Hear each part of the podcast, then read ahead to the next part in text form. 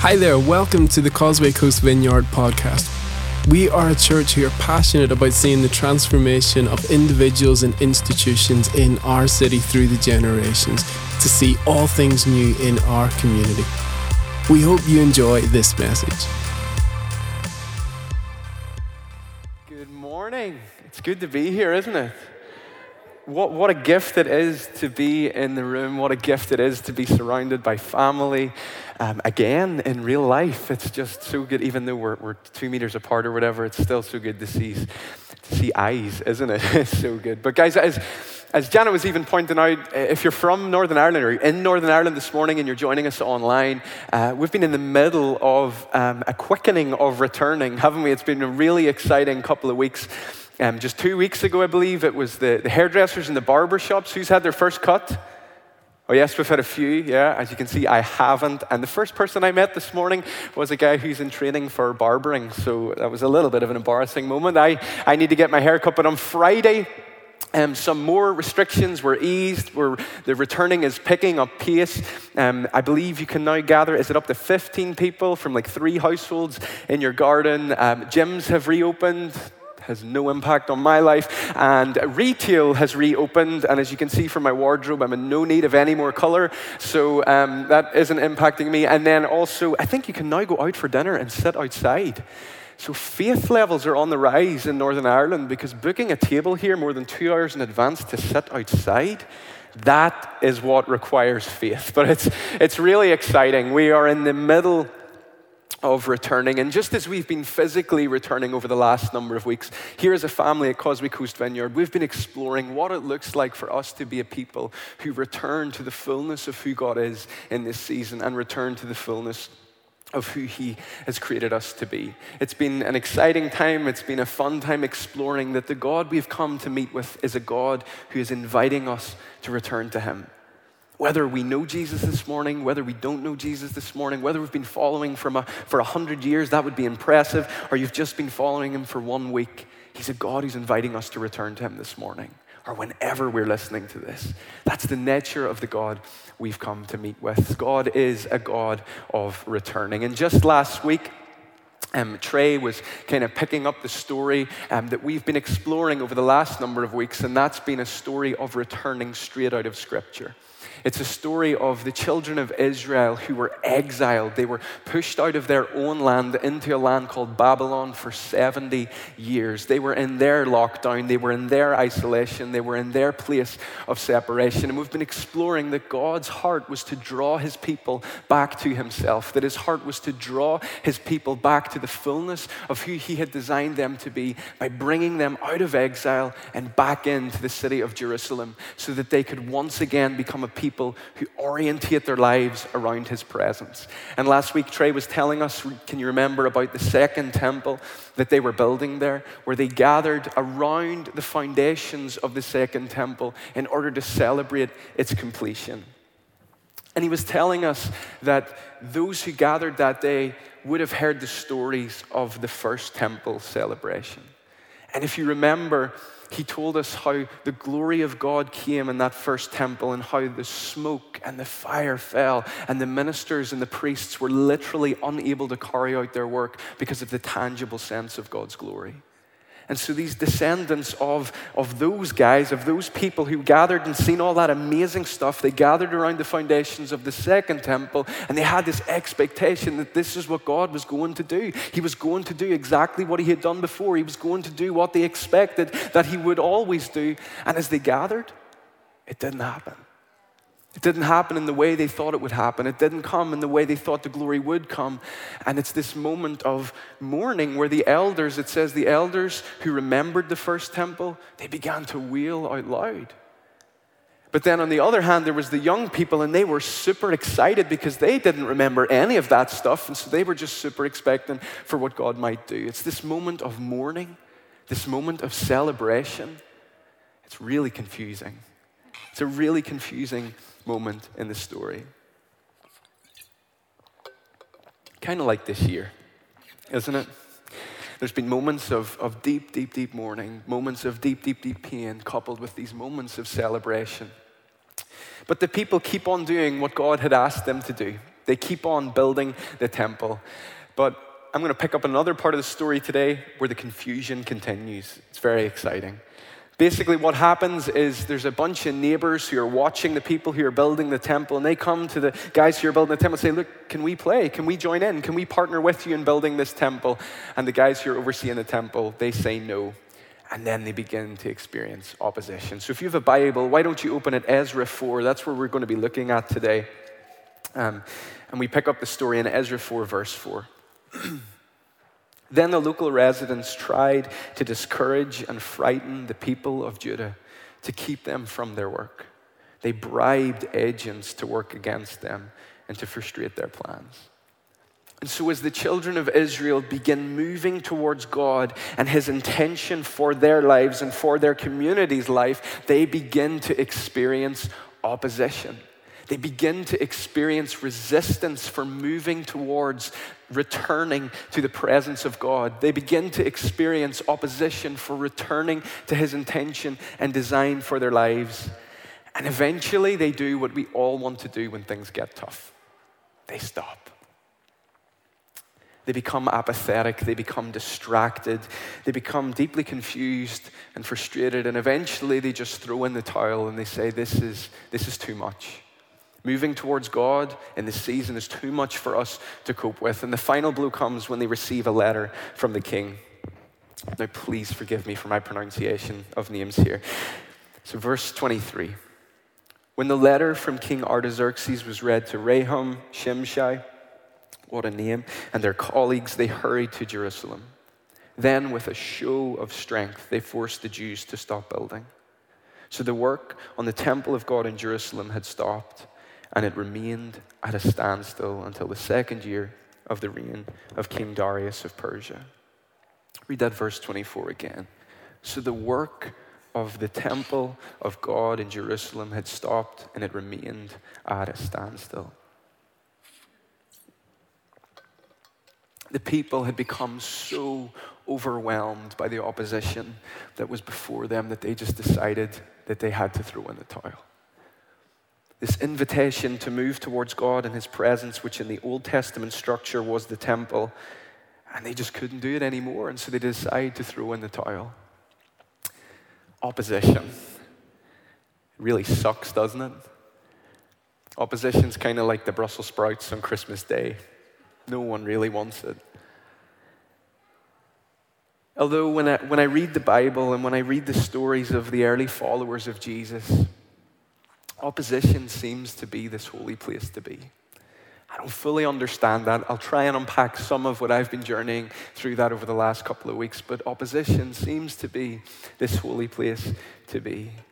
You have Moses, David, Esther, Daniel, Gideon, and just about every Old Testament prophet You've Mary, Peter, Andrew, James, John, Paul, and again, just about every earlier follower of Jesus as they move towards God's intention for their lives, as they move toward God's intention for their community, they were faced with opposition. And Jesus, he had a whole lot to say about opposition, the one who ultimately faced opposition. And he said this in Matthew 5:10, a really famous passage of scripture known as the Sermon on the Mount, and he said this, "Blessed are those who are persecuted because of righteousness, for theirs is the kingdom of heaven. Blessed are those who are persecuted because of righteousness, for theirs is the kingdom of heaven. Blessed are you when you are opposed because of righteousness. And righteousness, I know it's a word we, we hear often hear a lot, but uh, I, I don't know about you, I didn't understand it for a long time. But righteousness is simply moving towards God and moving towards His intention for our lives. And so, what Jesus is saying in this moment, if you're moving towards God and His intention for your life and you're being opposed, you're blessed. That's a lot to hear, that's a lot to take in. Jesus is saying in this moment that if you're moving towards me, and you're moving towards what I desire for your life, for your community's life, for your family's life, then you're going to experience opposition. And when you do, you're blessed. And so, what we're not talking about this morning is we're not talking about the opposition that we experience for doing something silly or the opposition that we experience for maybe doing something slightly destructive. So, um, if you've been caught speeding and you've had to pay a you know, a speeding ticket. Now, thankfully, I haven't. It's not the kind of opposition we're speaking about this morning. We're talking about the opposition that we face as we move towards God and we move towards His intention for our lives, as we practice following Him, as we practice moving towards His intention. The opposition we are talking about this morning is the opposition we may experience in the workplace because we decided to act with integrity. You didn't get that job promotion that you knew you were entitled to because you refused to manipulate the numbers on the page or the opposition you experience when you know God has challenged you in the realm of generosity, and there was maybe a specific number that you felt you were supposed to give away, and then all of a sudden, a bill comes through the door out of nowhere to the exact amount that you chose to give away. Or the opposition that you may experience when you choose to represent Jesus by sharing your life giving, transforming story with your friends, and now all of a sudden you're being treated as a little bit weird or the opposition you're maybe experiencing at home because you've decided to go all in for Jesus. And now you're walking this tension continually of being misunderstood. You know, that's the kind of opposition that we're talking about this morning, the opposition that we experience when we return to Him. When we return to His intention, when we return to His design, when we return to His presence, just as those Israelites faced opposition as they returned to.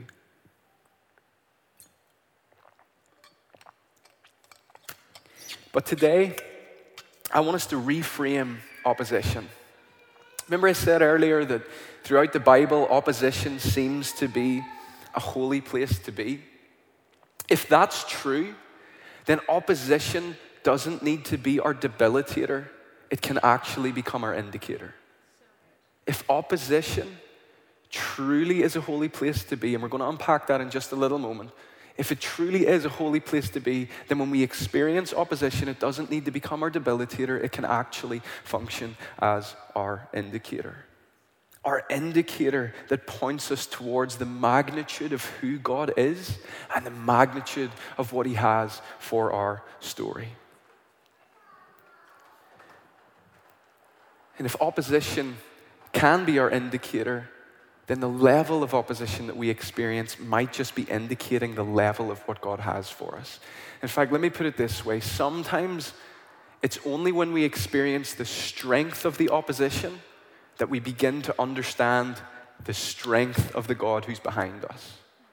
Sometimes it's only when we begin to experience the strength of the opposition that's before us that we begin to understand the magnitude of the God who is for us, of the God who is working through us, and the God who is seeking to reveal and uncover his destiny and kingdom before us. And let's unpack that a little bit more. On this journey of returning, we are going to experience opposition. Aren't you glad you came to church today? We're going to experience opposition. And if not today, tomorrow, if not tomorrow, someday. I know that's really good news, but in 1 Peter, we read quite a bit about this, and it says that we're actually not to be surprised when we face opposition. We're not to be surprised when we face opposition. And that's because heavenly opportunity is always met with earthly opposition. Heavenly opportunity is always met with earthly opposition. But we get a choice to make today we get a choice as to whether that opposition functions as our debilitator or it functions as our indicator.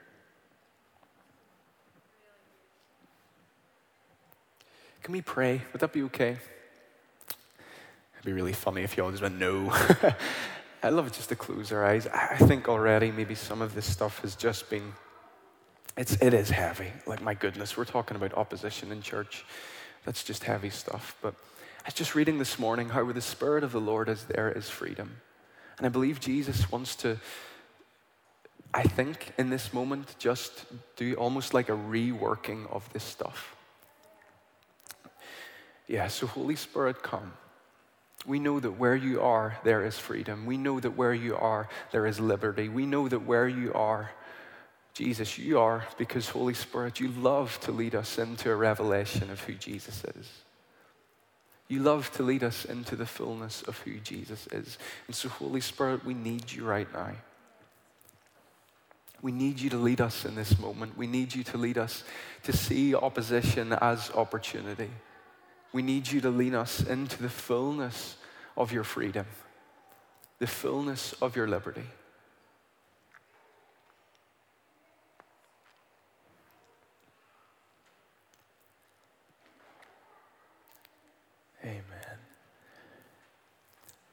So, how on earth can opposition function as opportunity? How can my family misunderstanding me, my colleagues avoiding me, my anxiety overwhelming me actually function as an indicator towards who God is and an indicator towards what He has for me. I imagine you might be thinking that sounds a little bit like wishful thinking coming from the young kid at the front of the room. I get it. It's okay. I've had the privilege of being a part of this family for a long time. And the more I get to know you, the more I'm in awe of your faithfulness, the more I'm in awe of the, that, that, that, that scripture I'm reminded of, even just right now, is that faithful cloud of witnesses that you are to the grace and to the power and to the glory of God. And so this morning, I get it. I'm not try- we're not trying to minimize the opposition we experience. We're not trying to say, oh, it's all fine. What we are seeking to do is engage with God in this conversation of rethinking and redefining what opposition looks like as we return to who He is and what He has for us. And so this morning, I'm not seeking to give you my opinion. What I am seeking to do is to extract the fullness that this book has for us. I'm seeking that we would step into this book together and experience the fullness of who God is, the fullness of what He has called us to, so that we might become a people of this book. If you forget everything I say today, like I mean everything, if we can, if we can leave this room with one thing together, can it be that we become a people of this word? Because in this word is life. In this word is what fuels radical, life changing encounters with the presence and the heart of God. And so, my heart is that even over these next few moments, that we would unpack a little bit more about how opposition can become our opportunity through this book. I'm not seeking to try and share my opinion because honestly, it's not that good. But what I am trying to do is submit to this book. I'm trying to understand it, and I'm trying to learn what it looks like that we would be a people who walk in the fullness of what God has said is available for each and every one of us this morning, no matter where we are, no matter what we're navigating, no matter how hard things are, no matter how difficult this week has been. I believe God is in the business of restoration. We've already heard about it this morning, and I believe He's in the business of inviting us to return to the fullness of who He is. So, will you join me? Let's go. So, as followers of Jesus, as we're learning to walk in the ways of Jesus, as we're learning to follow Jesus, we know that we have an opposition. In fact, there's going to be a verse comes up onto the screen. This guy Paul in Ephesians 6, he says this. We are not fighting against flesh and blood enemies, but against evil rulers and authorities of the unseen world, against mighty powers in the dark world, and against evil spirits in the heavenly places. This enemy that we're reading about or that we're learning about, he desires to stop us walking into the fullness of who God has created us to be and the fullness of what God has for our community. This enemy, elsewhere in the Bible, it says that he comes to steal, kill, and destroy. Whether we follow Jesus or we don't follow Jesus, that's the business of the enemy. He's desiring to disrupt, he's desiring to frustrate the plans and the redemptive work of God upon the earth, even though he can't. That's his desire, and that's what he's attempting to do. Here's a massive spoiler alert he's defeated. He's defeated.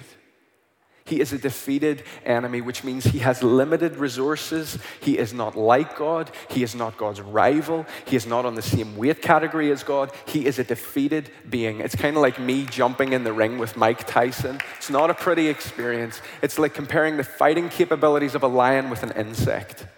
It's an inappropriate comparison. God and the devil are not on the same wavelength. Now, if I'm really honest, I maybe only began to understand this over the last year. I didn't understand. I, I kind of had this image of God and the devil, you know, fighting it out. And one day it was God's day, one day it was the devil's day, one day it was God's day, one day it was the devil's day. But then I began to understand that that's just not true at all. The devil is a defeated being, he is a defeated creature. And so when we sing that song, I love it so much. That song, what a beautiful name. Do you know where we declare, You have no rival, you have no equal. Now and forever, God, you reign, for yours is the kingdom, yours is the power, yours is the name above every other name. It is not, uh, we're not trying to escape our earthly circumstances by singing a song that's hyping us up to face the week. We're introducing the reality of heaven into our here and now. Yes, God. And so, all that to say, that if we're experiencing opposition today from a limited, defeated, under resourced enemy, then you and I are of significant threat to his agenda. You and I are of significant threat to his desire to frustrate the plans of God, to disrupt the plans, plans of God, and to distract the plans of God. Now, as I said before, I'm not for one second seeking to diminish the experience of opposition. I'm not one moment trying to diminish the pain of our earthly circumstances. That's not what I even think God is desiring to do. We read throughout the Bible continually, time and time again. And then when Jesus appears on the scene in the fullest revelation of who God is, we read time and time again that he moves with compassion. He's not seeking to say, come on. He's not seeking to say any of those things. He's seeking to invite us to walk into the fullness of what He has for us. And so, if we're being opposed today by a limited, under resourced enemy, in whatever way that looks, we are a significant threat to His agenda. And so, in this way, opposition has the potential to lead us into opportunity. When I understand that what I'm walking towards is a threat to the enemy, and when I, when I understand what I'm walking towards is freaking him out, for lack of a better term, then it fills me with holy confidence that I'm moving towards what God has for me. And in this way, opposition doesn't need to distract us from worship, it can actually begin to fuel our worship in this way. Opposition doesn't need to distract us from who God is and what He has for us. It can actually sharpen our focus and lead us closer to who He is and lead us closer to the intention that He has for us. Yes, Lord. But what does this look like on Tuesday afternoon? when we're standing in work and this idea of leaning into more of who God is and what He has for our workplace just seems overwhelming. What does this look like when you're maybe at home during the week and you've been contending for a son or you've been contending for a daughter in prayer, and it just looks like we've just gone 10 steps back? What does this look like? How can that opposition become opportunity? How can opposition that is so overwhelming become an indicator towards what God has for us. Let's jump back into our story. Ezra 5, verses 1 and 2. At that time, the prophets Haggai and Zechariah, son of Iddo, prophesied to the Jews in Judah and Jerusalem. They prophesied in the name of God of Israel, who was over them. Zerubbabel, son of Shealtiel, and Jeshua, son of Jehoshadak, responded by starting again to rebuild the temple of God in Jerusalem. And the prophets of God were with them and helped them. What did Israel do in their moment of greatest weakness? What did Israel do in their moment when they were overwhelmed by the opposition that was before them? They returned to the voice of God. Did the opposition cease? We don't have time today, but if you read on that chapter, we find out that the opposition absolutely did not cease. But God spoke to a broken, empty, discouraged group of people, his favorite company, and he spoke his life giving words that transformed their posture, that transformed their perspective to once again see that what God had for them who he was was well worth pressing through. It was costing them their reputation, it was costing them their safety, it was costing them everything.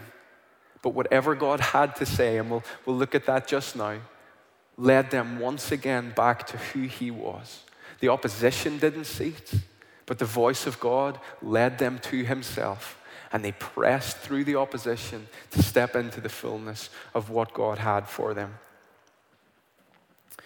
And so, I don't know about you, but when I read a passage like that, I'm like, what could God say to a people who are so discouraged? What could God say to a people who are so overwhelmed that would lead them back into what God had for them, even though it was costing them everything? Now, before the days of just, I have no phone on me, but before the days where you could just whip out your phone and, and capture it, you used to have to write things down. Trey's told me about these days before, uh, where you used to have to carry around like a notebook or something and a, a, pen. Is that right? Yeah, a pen. And you used to have to, you know, you know you'd have to write down. I, I know these guys wouldn't have had pen and paper, but before you could just whip out your phone and capture a moment, you had to write it down. And thankfully, the guys that we just read about, called Haggai and Zechariah, well, they had to also write down what God was saying. They had to write it down in order that it could be shared, in order that it could be re spoken, in order that it could be re-declared. They wrote it down in a book, and we are going to read straight out of that book so we can find out exactly what it was God had to say to this broken, discouraged group of people that once again led them back into the fullness of what He had for them. And so we're going to look at Haggai again. What a fantastic name. Um, Haggai. And we're going to read chapter 2, um, you can go and read that book for yourself. Some of it's a little bit confusing, if I'm honest with you. This kind of whole period of history is quite confusing. We're going to look at this passage. This is a passage we'll be exploring again over the next number of weeks. I think Neil's going to be picking some um, of this passage up. Um, but it's very key to this moment. It's key to this moment of God's people once again stepping back in to return to the fullness of who He is and what He has for them. So let's read it together Haggai 2 6. For this is what the Lord of heaven's army says In just a little while, I will again shake the heavens and the earth, the ocean and the dry land. I will shake all the nations, and the treasures of all the nations will be brought to this temple. I will fill this place with glory, says the Lord of heaven's armies. The silver is mine, the gold is mine, says the Lord of heaven's armies. The future glory of this temple will be greater than its past glory, says the Lord of heaven's armies. And in this place I will bring peace. I, the Lord of heaven's armies, have spoken. Now, for just a moment, remember the context of what Haggai is speaking into. Remember, Trey last week told us that the glory didn't come in the way they thought it was going to come, that the, the fire and the smoke didn't fall the way it had done in the previous generations. Well, Haggai comes along and he prophesies and he said, Look, just because you haven't seen the glory of God come in the way you had expected it, just because you didn't see the glory of God fall the way you thought it would fall, God is still coming. He is still going to move in a greater measure, in a greater glory, and we eventually find out that that greater glory glory is Jesus. This is the very temple, remember, Trey touched on it last week. This is the temple that Jesus stepped into. Yes, it didn't happen the way we expected. Yes, it didn't come in the way we thought it would come, but Jesus was and is coming. And that is what this guy is beginning to prophesy about. And prophecy, all that is, is just declaring what God is saying through a human voice, declaring what God is saying. And he's prophesying and he's saying, Look, your current structures, your current systems are not going to be ready to contain what it is God is seeking to do. His voice led them to glory.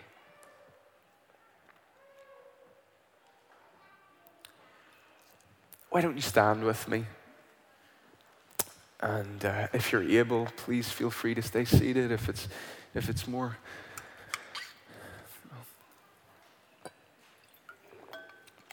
why don't we close our eyes just to, I don't know about you, but it helps me focus. You see, this is the nature of the voice of God. It leads us straight to Him. It's the only reason we would ever practice hearing His voice is because we want to learn how we go straight to Him. We want to learn how we move closer to Him. We want to learn what it looks like to be a people who walk in His ways. And so sometimes we just practice hearing His voice. And as I said, the greatest way that we get to hear His voice is through the Bible. It is alive with hundreds, thousands of words directly from God that speak right into the depths of your story.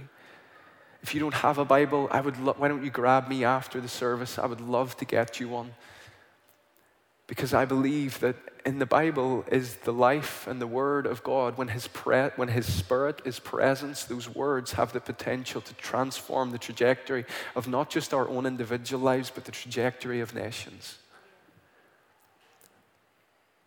But another way that God can speak to us, and the way I would love us to just practice this morning, is through silence. I hate silence too, it's okay. We've practiced silence a lot this year, haven't we? We've had to wait a lot longer than usual. We've had to wait outside shops. We've had to wait outside supermarkets, restaurants, takeaways, just about everywhere. And we're often confronted with these moments of silence. And for me, one of the reasons that honestly I'm afraid of silence is because in silence I often find out how I'm really doing. I often find out that my soul maybe isn't as at rest as I thought it was. my soul maybe isn't, maybe isn't as uh, calm and as still as I often represent around other people.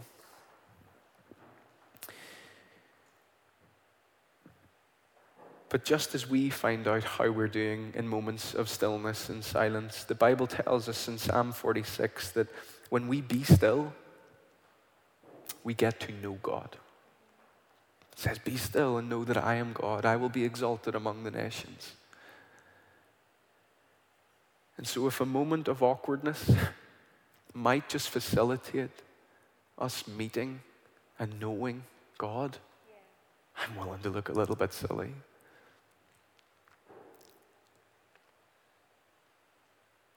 And so, Holy Spirit, God with us we ask right now that you would just come and reveal the nature of who you are.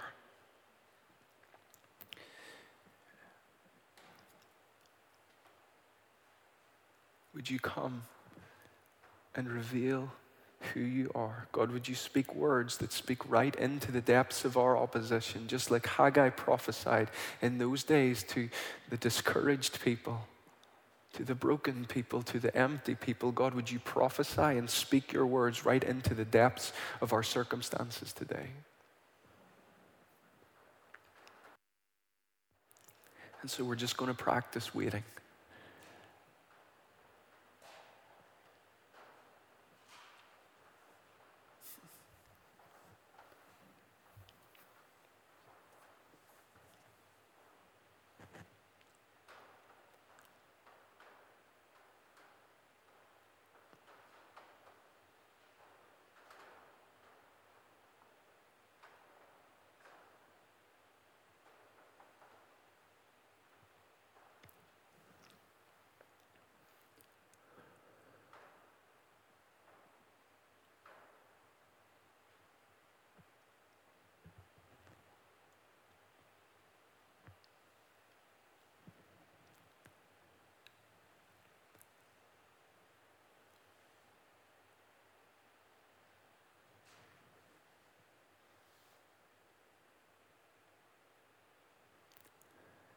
I um, didn't plan on sharing this today. Um, this is one of those off the map moments. Um, many of you guys who know me and who know my parents, um, you, you may know that as a kid I was, I was told I had a thing called chronic anxiety. Um, I very quickly discovered that my biggest fear was people stopping what they were doing in order to listen to me. I very quickly discovered that my biggest fear was people stopped what they were doing and would just take note of me because I was afraid I would get something wrong that could be held against me. I was just a whole bunch of anxiety, a whole bunch of fear. And if I'm honest, that is the biggest area of opposition that I experience in my life. It's just it often shows its head at moments of, of significance. It often shows its head in, in moments of uh, moving towards God and moving towards His intention in my life. And the reason I share that is because I believe there's some others in the room today and also online who are joining us who that, that's your story too. And I think even over the last couple of weeks, as things have been returning physically, there's been an increase and the anxiety you've been experiencing. Maybe even for the first time. I think for some of you, it's never been something you've, you've had to deal with before, but all of a sudden, as, as you return, even walking down the street is becoming this overwhelming experience. I believe God just wants to release you today. We prayed halfway through the service that where He is, there's freedom. And so, if that's you this morning, why don't you just place your hands out in front of you? There's no cameras um, capturing anyone in the room right now. So, why don't you just um, place your hands out in front of you? And I would just love to pray right now. Yeah, I see. So, Holy Spirit, right now, we just invite your presence to come. You're already here. So, God, would you teach us what it looks like to return to you? Would you teach us what it looks like to turn to you right now in this moment? That God, your presence would set us free from anxiety. That your presence would set us free from, that, that God, you would enable us to take thoughts captive right now in this moment. That freedom would come in this room and online, wherever you are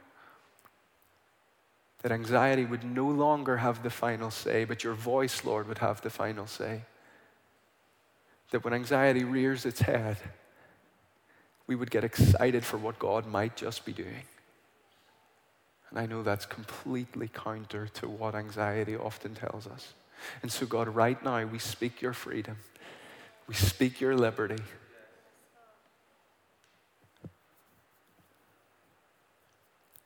Oh.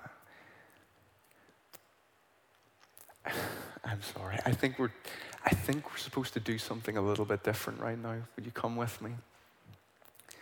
Do you know sometimes we have to physically declare with our bodies what it is God is doing? And what I think that looks like right now is I think it's a, it's a clap and it's a moment of celebration. I know this is going to be awkward. I'm the one at the front of the room. and so I'm going to count down from three, and we're going to begin to celebrate because of the freedom of Jesus. We're going to begin to celebrate that opposition no longer has the final say because when Jesus is in the room, the odds begin to change.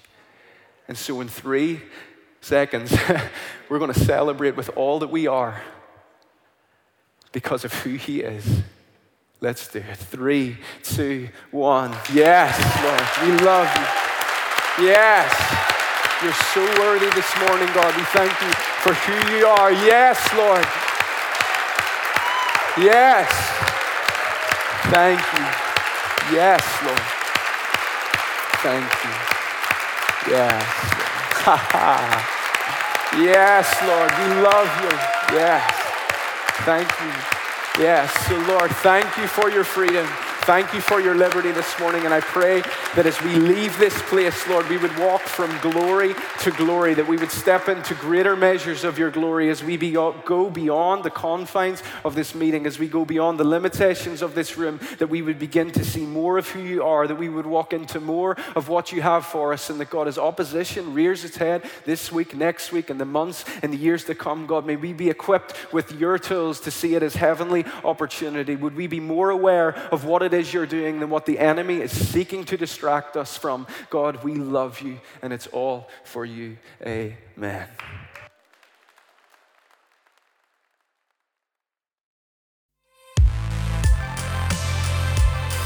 Thank you for joining us for our podcast today. For more information, resources, and opportunities, you can check us out at causewaycoastvineyard.com.